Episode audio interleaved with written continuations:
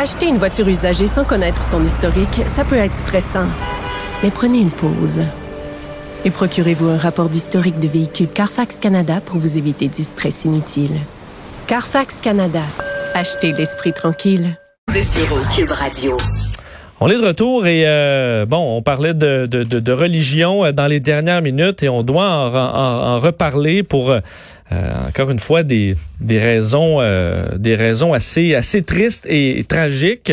Euh, on sait qu'il y a eu toutes sortes d'histoires bon dans les dernières années d'agressions sexuelles et voilà que ce matin des arrestations, cinq prêtres et frères présumés pédophiles ont été arrêtés par le service des enquêtes sur les crimes majeurs de la sûreté du Québec ce matin à la maison des Clercs de Saint-Viateur à Joliette dans l'Anodière pour des bon des gestes qui remonte euh, à, une autre époque, mais ces hommes sont, sont toujours en vie. On parle d'hommes entre 78 et 88 euh, ans, si je, si je me trompe pas, qui devront faire face à la justice euh, donc dans les bon dans les prochains jours. Pour en parler, il est avocat responsable de l'action collective. Parce qu'il y a une action collective visant les clercs de Saint-Viateur, représentants de leurs présumées victimes ont rejoint tout de suite Justin Oui. Monsieur Oui, bonjour.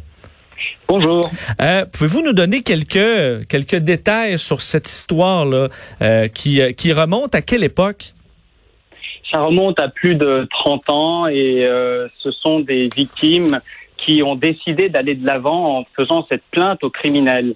Nous, on les représente aux civils parce qu'il y a une action collective en ce moment qui vise la congrégation claire de Saint-Viateur du Canada et le Collège Bourget et euh, s'il y a eu parmi ces victimes qu'on représente certaines qui ont décidé d'aller plus loin et ça leur regarde et on respecte ça euh, en appelant la police. Euh, donc vous, vous représentez, parce qu'évidemment, euh, là, on, euh, ce on parle de 15 victimes pour la partie criminelle, 31 chefs d'accusation. Je vais quand même donner, donner certains détails là, des gens qui étaient responsables de l'enseignement et de l'encadrement de mineurs dans des collèges du Québec, dont le collège Bourget à Rigaud. Jean Pilon, Gérard Wissel, Laurent Mador, Raoul Jonf et Roger Larue ont été donc arrêtés. Et vous, vous représentez donc pour cette action collective de, je me trompe pas, 270 personnes?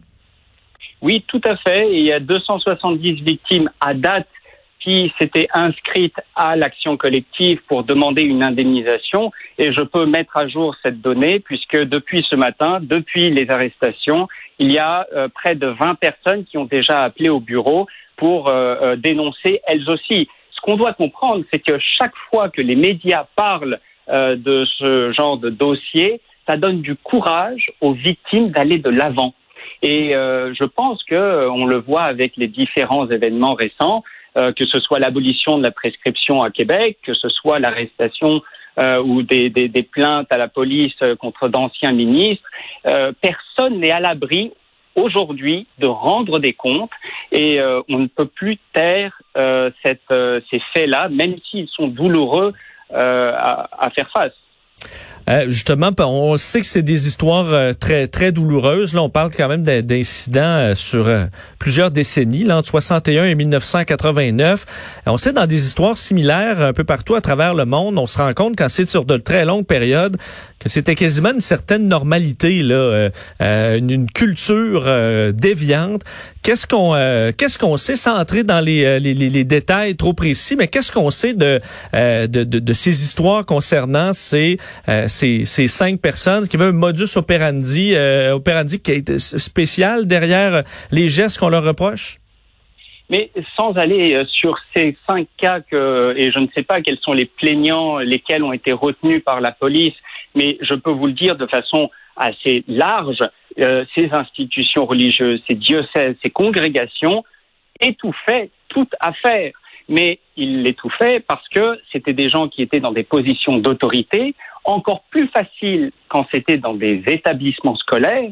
Donc, on confiait la garde avec confiance à des, à à professeurs qui étaient religieux et ces gens-là euh, abusaient d'enfants. Ensuite, lorsqu'ils voulaient, en parler, soit on les tassait, on les sortait de l'école, on les renvoyait quand ils voulaient en parler à, leurs parents, les parents leur disaient tais-toi, on n'insulte pas un curé. Et ainsi de suite. Donc, il y a tout un système qui faisait que euh, personne ne pouvait euh, dénoncer comme on le fait maintenant. Et autre chose, vous parliez, oui, effectivement, d'un problème à l'intérieur, c'est un problème systémique. Ce problème systémique démontre que chaque fois qu'il y avait des cas qui commençaient à prendre beaucoup de place, à faire du bruit, eh bien, le religieux, on le tassait et on le mettait dans, un, dans une autre institution on peut avoir l'âge des, euh, des, des, bon, des accusés dans, euh, dans, dans, ce dossier-là. On peut s'imaginer que euh, les gens que vous représentez dans l'action collective, c'est quoi des gens dans la dans, dans la soixantaine qui dans ou dans la cinquante soixantaine, des gens qui ont dû faire face à des années très difficiles reliées à ces événements. Quel est le le, le, travail qu'ils ont dû faire sur eux-mêmes pour pouvoir dire ben aujourd'hui on on va de l'avant et on dénonce? Ah, je peux vous dire que ça prend énormément de courage pour dénoncer. Et euh, ce qui se passe, c'est que c'est effectivement, ça arrive 30 ans, 35 ans après les faits, parce qu'ils n'avaient pas eu la force de le faire auparavant. Un, la société ne, les, ne pouvait pas les écouter. Qu'on soit clair là-dessus. Il y a 20 ans, ce genre d'arrestation euh, de cinq religieux en une seule fois, avec plusieurs plaignants, n'aurait pas été possible parce que, d'une certaine façon, notre société n'était pas prête à faire le tri, le ménage là-dessus. Mais que ce soit notre cabinet d'avocats avec les 800 victimes qui sont déjà inscrites dans les autres actions collectives qu'on a, que ce soit nos collègues avocats dans d'autres actions collectives, le tout, ça fait au bas mot 1200, 1400 victimes. Mais combien d'autres ne se sont pas manifestés, n'ont pas contacté des avocats? Je, je, pense que de plus en plus, il est de plus en plus clair qu'il faut une commission d'enquête pour justement mettre en lumière tout ce système-là, euh, euh, tous ces mensonges, toute cette chape de plomb qui faisait qu'une victime ne pouvait pas être entendue.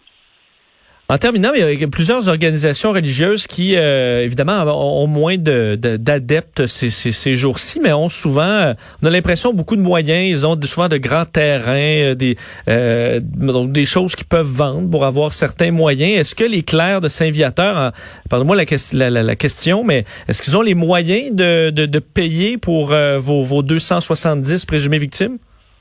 Bah, pour l'instant, on est en négociation avec les avocats des clercs de Saint-Viateur.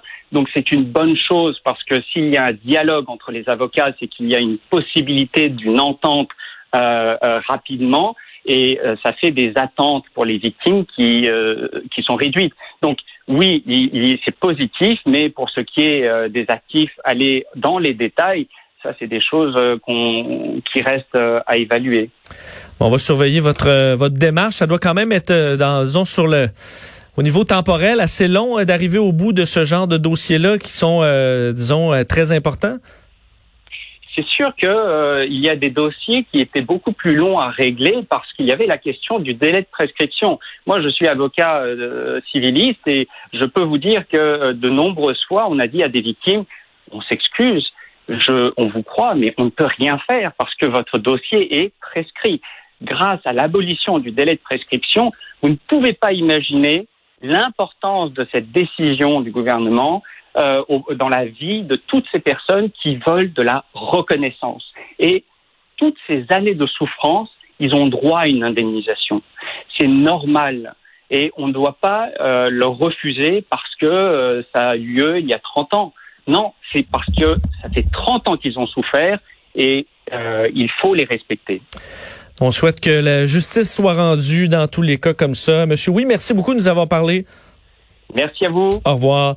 Justin Oui, avocat responsable de l'action collective, donc pas la partie criminelle, l'action collective civile visant les clercs de Saint-Viateur représentant euh, leurs 270, on disait, là, s'en est ajouté dans les dernières heures, euh, donc tout près de 300 euh, présumés victimes de cette action collective. Alors, toute une histoire, je vous rappelle, là, évidemment, il y a un dossier qui est maintenant au criminel, 15 victimes présumées, 31 chefs d'accusation, grossière indécence, agression sexuelle, attentat à la pudeur. Jean Pilon, là, un des le plus jeune, 78 ans, aurait fait à lui seul 9 victimes et 19 des 31 chefs d'accusation euh, qu'il concerne. Alors on verra les procédures qui euh, débutent aujourd'hui. On verra.